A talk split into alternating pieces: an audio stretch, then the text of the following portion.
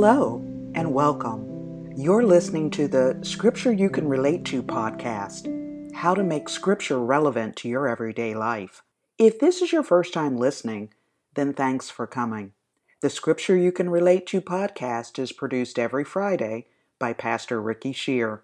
For your convenience, you can download the show notes at www.scriptureyoucanrelateto.com.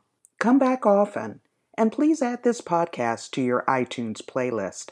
Now, let's get on to this week's episode. Colossians chapter 3, verse 12, Paul says, Put on therefore as the elect of God a heart of compassion, kindness, humility, gentleness, and patience. And he lists a few other things. When my daughters were young, I remember them playing with paper dolls. They had a cardboard cutout of a woman, and then there were several cutouts of dresses and outfits. They would mix and match tops and bottoms to see what looked nice or what seems to clash. At that age, they did not have an eye for seeing that some things just didn't seem to go well with others. But as they got older, they began to develop an eye for fashion, especially when preparing for family vacations.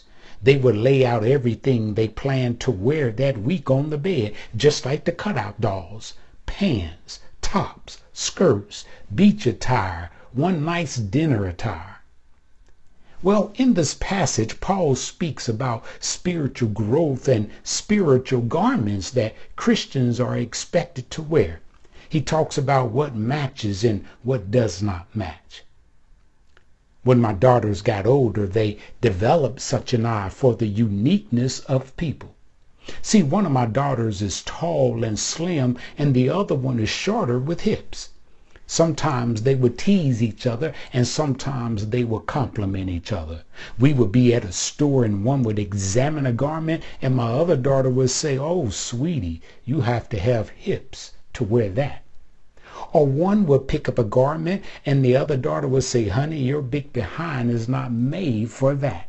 Or your shoulders are this, or your neck is this, your elbows, your knees, and, and they would tease each other for what the other one does not have.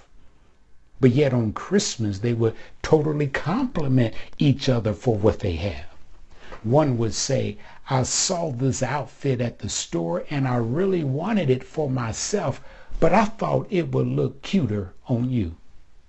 Or they would say, I picked up this garment, but it was made for you and not me. Sometimes they would say, I got you one, but I got me one too. Sometimes we would be walking out and my daughter would say, Oh my God, Daddy, will somebody tell that lady that not everybody can wear that? They would say, Tell that lady not everybody can wear red. Not everybody can wear pink. Not everybody can wear hot blue. Not everybody can wear stripes, plaid, this or that. They would recognize that all women are beautiful, but recognize that certain things will highlight a person's beauty better than others. And the whole point of the message is that in life, just like cutout dolls, there are some spiritual garments we can mix and match for our work in the ministry and service to humanity. There are some garments which are considered ungodly and never should be worn. And there are some spiritual garments that look good on all of us. Other words, it is a one size fit all. God has made some custom made garments hand-picked clothes for his hand-picked servants. In fact, Ephesians chapter 2 verse 10 says we are his workmanship.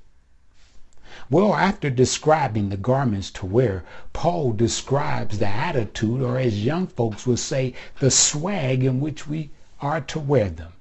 In Colossians chapter 3 verses 15 through 18, Paul says, Let the forgiveness of Christ always remind you let the peace of Christ rule in you. Let the words of Christ remain in you, and always let the name of Christ radiate from you. Well, that concludes this podcast. Our hope and prayer is that this podcast has been helpful to you and you will continue to reflect on it and begin to apply it to your life.